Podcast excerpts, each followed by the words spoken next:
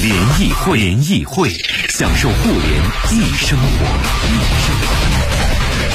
享受互联易生活。这里是联谊会。大家好，我是盛博。好，张琪。今天我们周一照例和我们的两位老朋友一起来聊一聊本周的一些互联网热点事件。我们来欢迎一下两位联谊观察员。首先欢迎我们的社会化营销专家黑黑马良驹，欢迎黑马。大家好，我是黑马良驹。嗯，欢迎我们的著名的互联网观察员、自媒体人七月，欢迎七月。大家好。哎，好，欢迎二位啊！今天我们和大家来聊这么几个话题呀、啊。第一个就是阿里、京东、拼多多啊，都在双十一狂欢节之后亮出了自己的 Q 三第三季度的财报。我们大家一起来聊一聊，目前正在争的这三家啊，从他们的座次。营收增速，还有呢上山下乡，也就是说所谓的下沉市场啊，嗯、以及未来的发展潜力，这三家目前争的还挺火热的，而且尤其是拼多多像一匹杀出来的黑马似的啊！拼多多拼了百亿补贴，我就为了来抢市场。没错。嗯、第二条呢，我们来聊聊微博的高额利息加不良催收，这什么意思？就是说最近有一个微博特别火，有一个人说说这个各位明星 idol 啊，呃，就是喜欢明星的粉丝们啊，大家千万要小心，别再。在微博上借款，说这个利息很高，还有人算了一笔账，说这个年化利率特别特别的高，这是一个。第二个呢，为什么那么多粉丝要买微博的借贷呢？是因为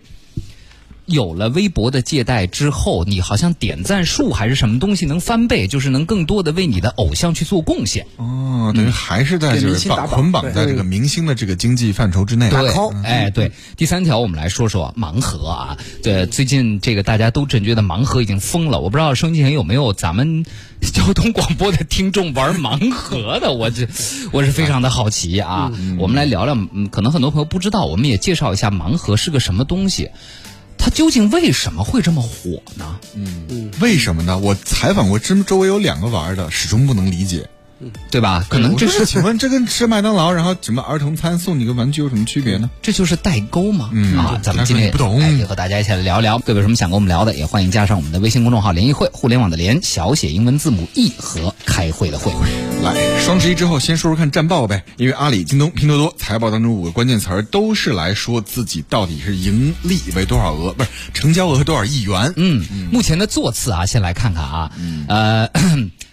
从对从 GMV 来看，阿里仍然是遥遥领先的，京东位列第二。拼多多和京东还有一倍的差距，所以座次是阿里第一，京东第二。拼多多第三，哎，三国杀，嗯、对，三国杀哈、啊。对，首先这个阿里的第一的位置，我觉得目前为止要震撼它可能还很难。嗯，那接下来大家在这个座次上关心的两个问题，第一就是拼多多有没有可能超过京东？第二个就是曾经也很火的，包括像苏宁啊，嗯、哎，这些这些啊线上线下结合的这些电商的网站，是不是就已经？再也没有进入第一梯队的希望了、嗯、啊！黑马，你觉得呢？首先来说，第一个问题，觉得拼多多未来有可能超过京东吗？我觉得也比较难，嗯、因为是啥呀？它这个怎么说呢？因为拼多多目前的这种流量，大部分是从这个社交啊，主要还是从微信获取的。嗯。呃，虽然这一次它经经过了这个大规模的这种补贴吧，但是这种像它。主要是自营平台吧，就平台平台的这种收入，而不是通过这种拼购的这种方式，呃，就是平台的这种营收还是很难去突破的，因为它这个怎么讲呢？京东也发展了发展多少年？我大概我估计快十年了吧，嗯、快十年的一个历史。我觉得它的供应链，包括它的品牌、它的物流，这个还需要这个很长时间去沉淀，这里面还是有一定的护城河。嗯，呃，但我觉得可能是。其实京东和拼多多都是腾讯系啊，嗯，如果京东加拼多多，其实可能对阿里这个阵营还是有一定的冲击啊。嗯，就是说整个腾讯系，就它如果把这个，呃，包括现在呃这个拼购嘛，拼购再加上这种本来的这种平台平台型电商，我觉得还是给阿里有一定的这种冲击吧。嗯，其实拼多多的优势主要就是一是下沉市场做得好，第二是社交关系用得好，对吧？啊。这个这两点，然后京东的优势呢是自营，呃，现在无论从 SKU 的品类、运营管理，包括它的物流，都特别的牛啊。七月、嗯、觉得这两个，我感觉好像拼多多的护城河不如京东的护城河这么硬哎。是，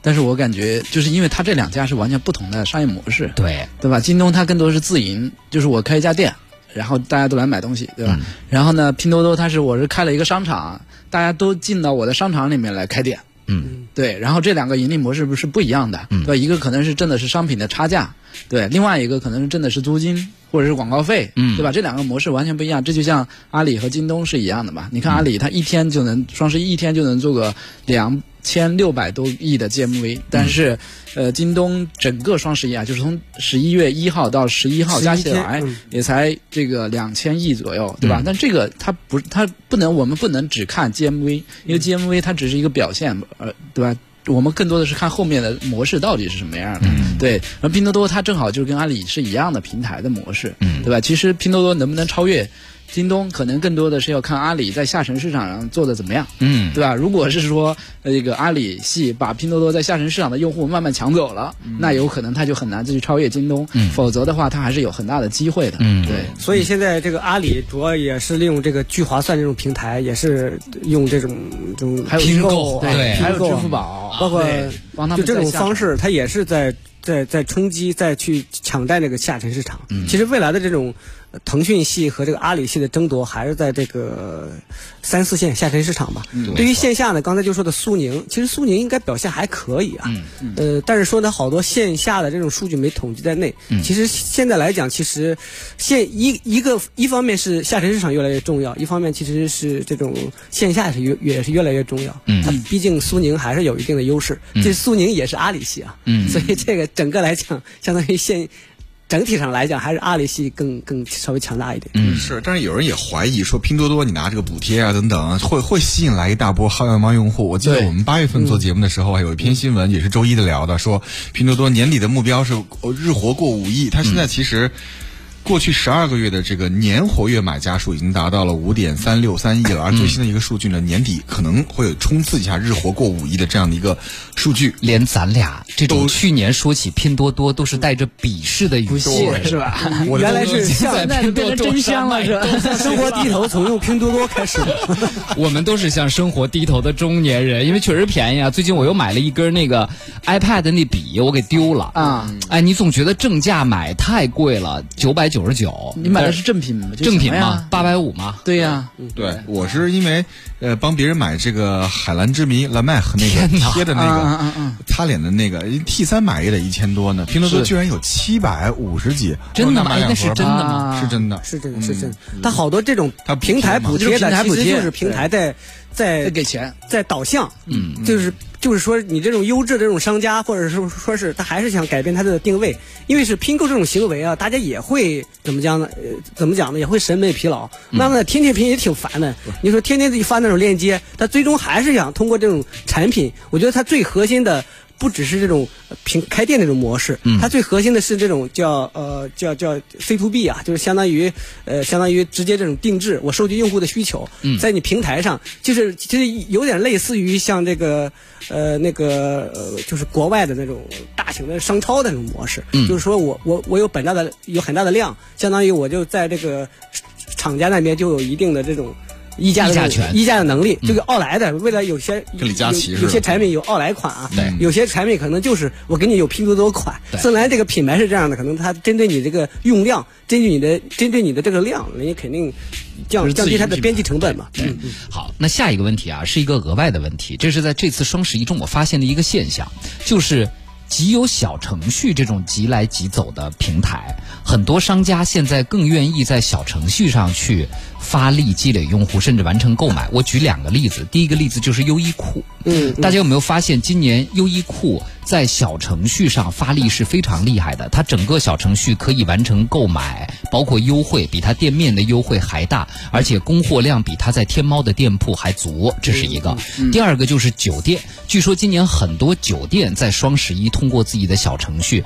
卖出了很多，比如说未来未来一段时间你可以住的房间呀，一券儿些房自助券餐对嗯的券儿。对，虽然说今年飞猪发力也很厉害，但是在小程序这个渠道上走的这个走的量也非常的高，所以现在大家在想，就是说对于像阿里也好。包括像拼多多也好，这种商家入驻型的平台，京东它自营的咱们另说啊，会不会未来就说，呃，其实这些商家们想的也是手握自己的渠道，而不是被平台去前置啊，能把用户沉淀到自自己己的的嗯号里来。你觉得这种趋势未来会会会壮大吗？会最后比如说对阿里或者对拼多多的这种商家入驻这种生存的模式构成一个根本上的一个影响吗？其实我觉得不会造成根本上的影响，因为这些做的就是能这么做，而且能够玩得很赚的，其实也就是少数家。对，刚才说的就是盛博刚才说的这两个我都没有用过，就是优衣库啊，还有酒店啊，我没有去用过。对，就是但是就是他们的思路是没有问题的，就是我现在大家老是讲一一一个名词叫私域流量嘛，对吧？小程序它是。就是打开比较方便，也不需要关注，对吧？后续的骚扰相对来说也也少一些，所以大家对用这件事情，就是用户在用这件事情，他的这个心理的防线没那么高，嗯，对，就大家很轻易的做这件事情，而且还便宜，因为我不用再就是这些酒店或者这些平台，它不需要再去跟给这些天猫啊这些平台再去交一一层服务费或者是广告费了，而且这些用户的所有的资料都存在我自己的这里，嗯，就是它相当于是直接可以 to C 了，直接可以拥抱用户了，现在这这种种餐厅点个菜，他都让你关注你公众账号啊，通过二维码点单对等等，都把你拢到他的就私域相当流于他量自己的里。官，就相当于自己搭建了一个官网小网站哎是的就是我在去营销的时候，我就不需要通过平台去营销了嘛，我就自己通过小程序就直接就能营销了。然后你买了我的票，或者是使用了我的这个呃小程序买东西，我后续还可以给你推别的东西啊，对吧？或者是你在用的时候，你还得用我呀，对吧？也也很方便，我就可以跳过平台，对吧？但是因为你觉得操作和运营门槛儿比较高，所以是它也不可能成为一个很普及的东西。对，是的，因为也大的流量平台还是有入口优势嘛，嗯，对。呃，是这样，他我就觉得也是电商运营到这个阶段吧。你开始的时候大家都去尝试，最早开天猫店，后来在京东首发，最后再到拼多多上去去合作一下，最最后再用小程序。我觉得这是一个怎么说呢？到了这个阶段，到了这个阶段，什么阶段干什么事儿，只要有流量红利的地方，我先占上再说。他说以后这种渠道肯定都不是单一的，都是多元的。所以只要卖弄货，他就是说肯定是今年他是为了突出这个这个这个营营销上，在这个是他的一个亮点，或者说是他想抢占这个阵地。其实它也是有一些差异化的，就是我把商品放到平台上，我可能更多的是想获新客，嗯，对吧？老客。那比如说我老买星巴克什么之类，像世博老买星巴克，那就直接买呗，对吧？我不需要再去某个某个店里面去买了，对吧？我就直接在星巴克买就行了，这就比较方便。或者老住什么什么酒店，直接拿他的小程序买就行了，嗯，对吧？但是老的客户或者是这种会效率会更高一点，但是新的客户大家可能还是愿意去飞猪啊这些平台上去搜索，没错，对，嗯，王辉说，聊聊上周被炒到七八万的华为 Mate X，花那些钱买手机的人是怎么想的呢？有钱。就抢是先呗，对啊，这就跟货加六十万去买一个那个车 G 六三似的，对，G 是六啊三花玩了具七十万，对啊，就是发个朋友圈，其实就没多大用了。没错，就是 大家更多的还是就还是说，就消费主义的时代里边，是产品或者商品是可以作为人的身份标签儿的。对对对那大家买这个东西，其实并不是为了这款手机的使用价值。如果你花七八万去买的人啊，嗯已经不是为了使用价值了。是的他要的是他的标签价值，就是他买完之后，他在场公共场合拿出来，对他在微信、微博晒出来，要放就到是桌子上。嗯我有，我有钱，我有渠道，我有办法，我有门路，你有吗？嗯，就这么简单。对，没准儿什么用通过这个七八万的手机能谈成一个七八百万的生意，没错，有可能嗯没错，没错。所以，就看你你这多付出的标签儿能不多付出的标签儿的代价能不能给你带来应有的收益了。对，一方面是也有收益，二是有一些阶层吧，人家觉得这些钱也就给我们花个去便利店买个水一样，也是，也也无所谓嘛，就跟那个那什么什么。王王思聪说：“拿着这个车当玩具一样。”他说：“对为什么你有那么多衣服呢？为什么你有那么多车啊？”对他说：“你衣服是为啥？为了穿啊？那你车为了啥？为了开啊？”对所以这个东西感觉他这个东西是，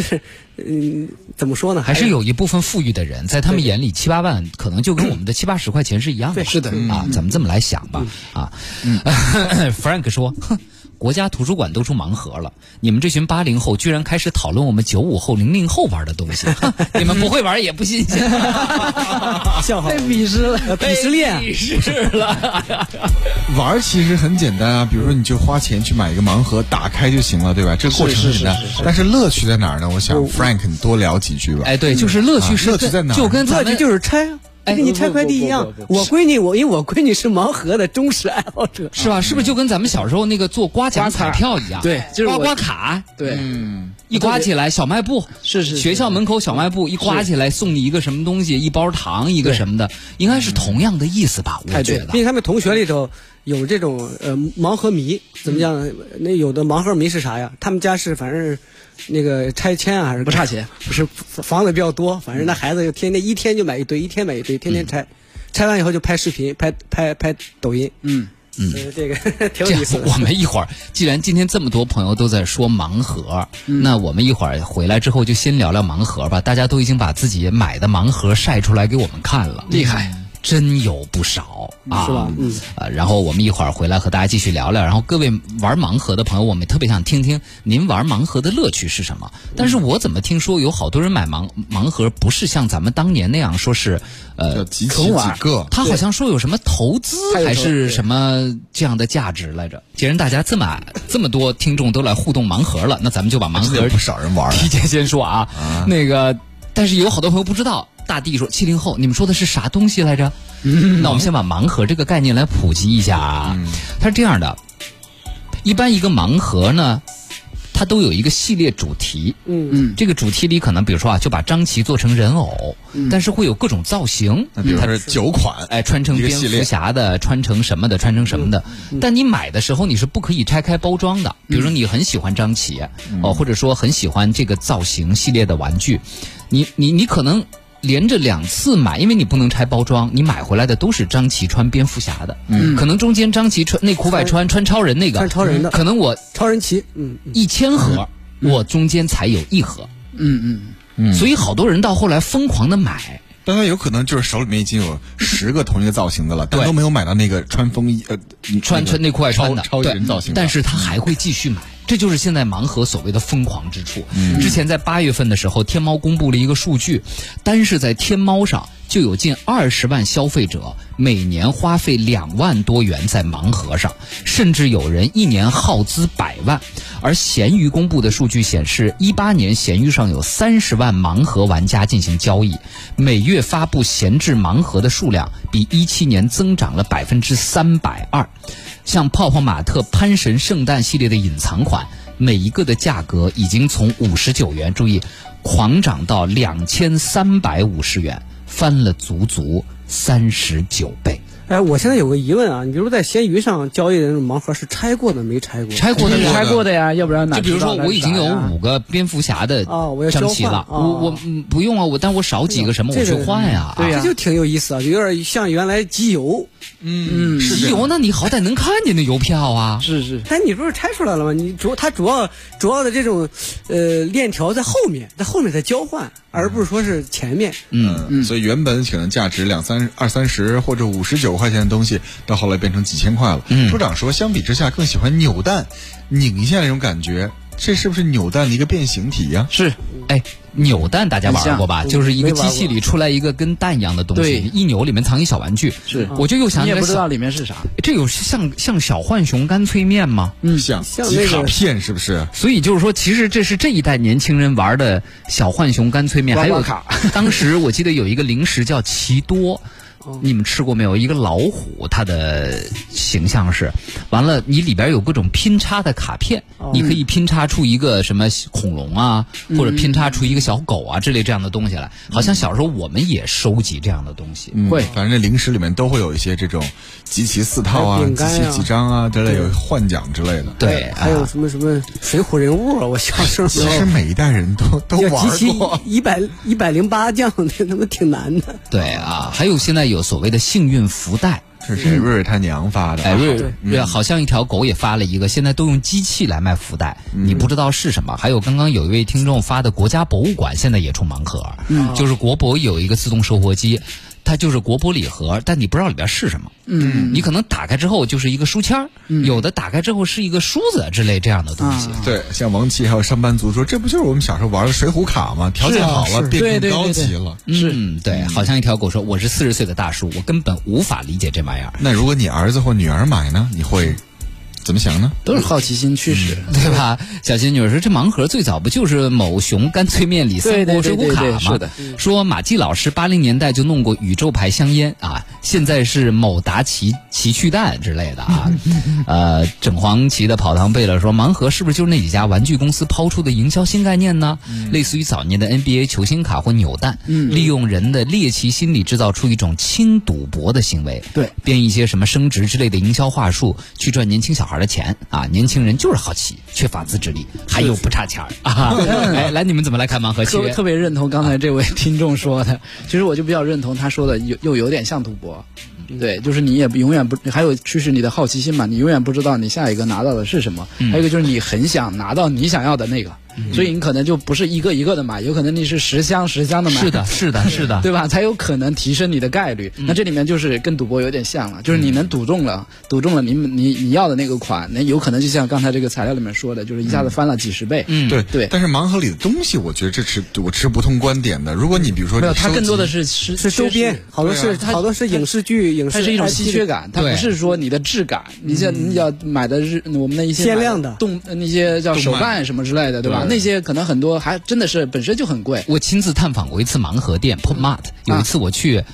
来福士去买一个什么东西啊嗯啊，东东直门那是吧？对，东直门那儿，然后在地下一层有一个 Pop Mart，说一盲盒店，我说我进去看看啊，他那个店要求特别的严格，比如说啊，嗯，比如说你你不允许带任何的称量工具。啊，怕你嗯，呃是用重量对，来它判你是别。颠的，因为你不同的造型肯定重量不一样嘛。对你不可以用什么称量工具，不可以怎么样，好多的要求。嗯，还有一个就是你会发现在那儿挑的人，很多人都只能拿两个手在那儿颠，颠然后还摇， 在耳朵边上听声，你知道嗯吗？那个现场啊特别诡异，就一堆人 拿着颠，然后摇。又是古玩店一样是吧？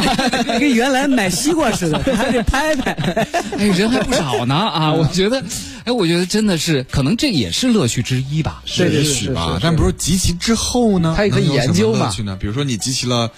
这一个系列的七款，全部都你就是满足感集齐呀了，花了两三万，然后呢？就是满足感。延迟满足，对，就是我，就是我比别人厉害呀！就是你看我有，你都没有，是对吧吧？？我有一我有一套， 他有优越感嘛，在这个群体里面是有优越感的。嗯，托尼先生说这高级了，他说那不就是赌核桃吗？或者当年那 个开对开翡翠原石，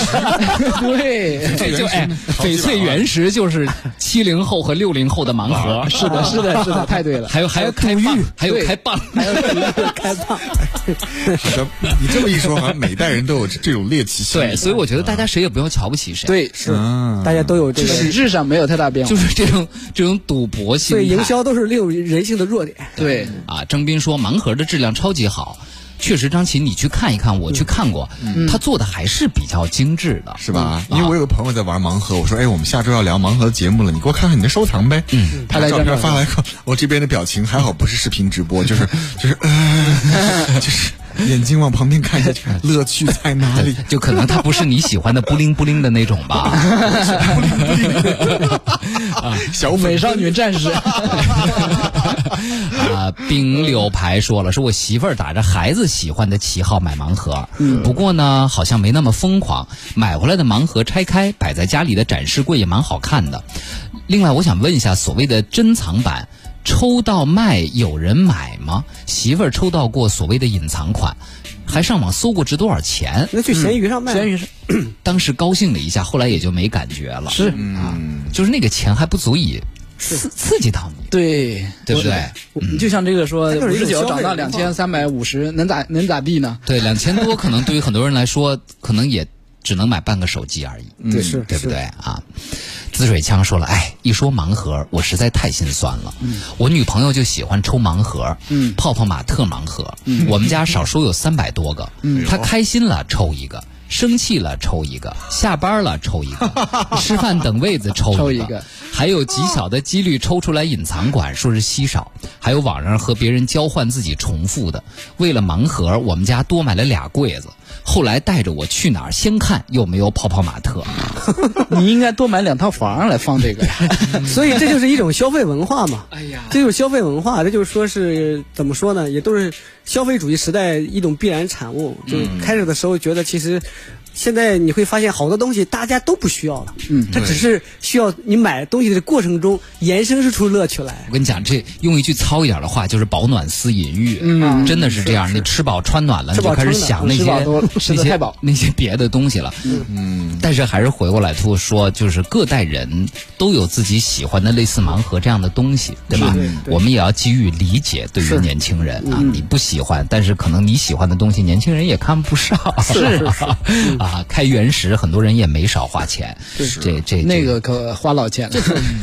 这这这就是玩儿嘛，说到底就是玩儿。对对啊啊，呃，正黄旗跑堂不就说必抄抄一下？我要 是薄荷马特的，我就把他们都拿去做一下必 抄。那你要给你可那以把机器带进去，你怎么厉把害必抄机推到泡泡玛特里边儿？是啊，哎，哎，所以以后有没有一种有一种这种显 显微镜，不是显微镜，一种嗯透视或者镜透视镜， 你拿那个安机场的安检仪就可以啊，过一下就知道里 面。你啊推个安检仪到泡泡玛特门口，不，它有那种棒子，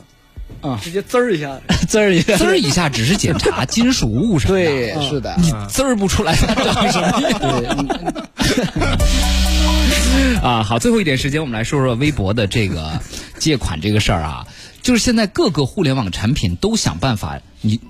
让让我们去借钱啊，贷款。微博这个现在据说借钱可以让点赞数翻倍，但是这个事情呢，后来被核实啊，就是点赞数翻倍不是适合于整个微博，只是适用于微博借钱发起的一个活动，叫做双十一网购势力榜，嗯但是。它确实也有存在这种，你从微博借钱，我就可以让你点赞翻倍这种啊。嗯那所以最早爆出这件事儿的一条微博，就是提醒各位粉丝们小心，别为了偶像去借这个钱。是有人算了一下，说微博借钱的年化收益率高达百分之五十四。啊，哎呦呃，厉害之前之前应该是银监会和最高法出了一个规定，超过百分之三十六36%就是高利贷了，就是就不认，法律是不承认的对你啊。对，包括这中间还有资金占用的问题，嗯，就是大家仔细想一想，类似于像现在信用卡分期啊等等，它它中间因为你是分期的，很多时候还的时候，它也有资金占用的问题，是所以。怎么说呢？包括大家打开滴滴，像我打开什么什么美团 APP 都要借我哎们钱所有的互联网平台都借给你钱，三六零，嗯，什么任何，它现在是啥呀？现在是整没有个来不能借钱哎跟你的现在平台 所有互联网平台，它都是有了流量以后啊，它都是好多金融公司跟它是合作的，嗯它好多你比如微博什么什么借钱啊，它好多类似于这种机构，微信、哎支付宝，对，它都是一种合作的关系，它是利用你的流量，然后因为大家都知道，现在好多商业化还是比较困难的，广告什么营收都在下降，而这个这种金融是最容易现金贷。是最容易有收益的，当然也这个收益也不是特别的正常，所以大家有事儿没事儿别，还不如朝老爸要呢，别找老别别别老借钱。嗯，呃，可能联想到刚刚说的盲盒这个事儿，你不觉得这个事情还是细思恐极的一件事儿吗？细思极恐，一样一一样。样一样一样， 啊、就是嗯，你你想一想，可能对于年轻人来说，一边儿变着法儿的在刺激他们消费，消费是一份变着法儿借你一钱，边儿还有人给他们借钱，嗯都是套路这可是虽然我们说各个年代都有各个年代的盲盒，但是我们那些年代可没有这这么多种这么多套路，来钱的方法。对，那时候咱们没钱，那有嗯没钱那就不买了呗要只能钱的话忍着问父母要钱。对对啊，我记得我当时小时候喜欢买那个圣斗士和那个航母的那种拼的东西，啊，十块钱一个，其实小时候也挺贵的了。那那时我候我很贵哦一个月只能买一个，我可以每个吧月就盼着我爸妈发工资那一天的第二天，他们就会给我十块钱，啊我拿到那钱就跑跑到玩具店去买那玩意儿去。嗯可是现在一想，当年如果有这种盲盒，借贷， 如果你不那个钱存了定期，你现在不买盲 盒， 那我童年就没有乐趣了呀，就是， 对不对？现在能储蓄取出来一百块钱，对，哎，所以像你们这样有孩子的，你们你们担心吗？未来比如说他可能完全在父母不知情的情况下，就把借钱钱给借了。这个得问黑马哥。来，黑马，你担心你闺女为了买盲盒上网上借贷去吗？将来等上了高中、大学什么的，呃，我倒我就从小给他灌输很好的这种财商嘛。我说你有啥事儿啊，不不别管啥钱，你找你爸妈要就得了，别反别嗯正爸再妈也轻不易给。 嗯对，爸妈该给就得给，因为如果你借了钱，你最后还不上，还是爸妈给，是不是？好有道理啊这种， 完成闭环是 吧？对啊，你最终是啥呀？还有一个就是你你你得学嗯会什么东西要要要延迟满足，有些东西你觉得你得要要有鉴别能力，你别是什么东西你一冲动就买，对嗯要有消费观，理性消费，更可我觉得这个怕还的是是很重有要一些大学的女生会有借校园贷，会会拿身份证啊，会拿一些对照片去借贷，这个是是是更可怕。对，对这个更细思恐极，嗯，嗯，主要是年轻人对于消费，可能他的提前消费的意愿可能会更强一些。对，还有未来，我我也刚才你们问的时候，我就在思考这个问题。现在其实没有钱的概念了，都是数字，嗯、对吧？你像我们家孩子才出生一百多天，那未来你怎么去跟他讲钱这个概念？啊，以前真的是把拿钱到手里，对，你啊十块钱还是对，一万块还一钱张纸币呢一哈，对对，一摞，对吧？你现在一万块钱就是数字，嗯，对，所以怎么去跟他教育这件事情，我觉得还是挺挺难的，对挺未来考验人的对对，未来的家长的这个考验还是挺挺大的，嗯，对，借钱我觉得黑马哥这个操作方式还是可以的，反正最后都是你还嘛，嗯，对吧？所以一方面就提醒各位收音前的朋友们，尤其是有孩子的朋友们，就现在孩子们手机里的很多 A P P 都是可以借钱的。是 的，是是，所所以现在我在控制我们家孩子使用手机，我就说你，因为现在其实像我们。他的好多同学都自己都有手机了，嗯我觉得那很很难。我说你现在手机是可以的，iPad 是可以的，但是就是在父母监控在家里，在家里用，你对平常不能用的，对不能自己用的，因为有的时候是无意中就点了，嗯，他好多时候是没有意识的，嗯但是这种东西是无孔不入啊，对，所以就是这，其实这些问题啊，面对新技术带来的这些问题，当然我们一方面，比如政府部门啊，对于这种。借贷机构的管理等等啊，包括资质审核这些啊，银监系统它要管。但另一方面，其实根本上还是教育问题。我特别同意黑马刚刚说的，就是第一是所谓的延迟满足，第二你怎么告诉大家、告诉自己的孩子，有些东西咱们家就是不能买，是是或者就是买不起。咱七万的手机咱就是买不 起，对的，对啊，对对对。第三就是更重要的是帮孩子找到他自己真正的价值所在，是是对吧？如果小孩小时候就能对自我价值有一个好的认同，长大了他不至于找别的东西去认同自己，是是对就不我用八消万费就八万块钱买 Mate X，对对对对，另外监管部门是不是监管一下社交平台借什么钱呢？对吧？一个社交工具，一个金融属性，两个他只是导流，你还挺难管的。对对，它好多东西是挂靠的，它好多不是微博直接对，好，好进广告谢谢啊，两位谢谢二位，嗯。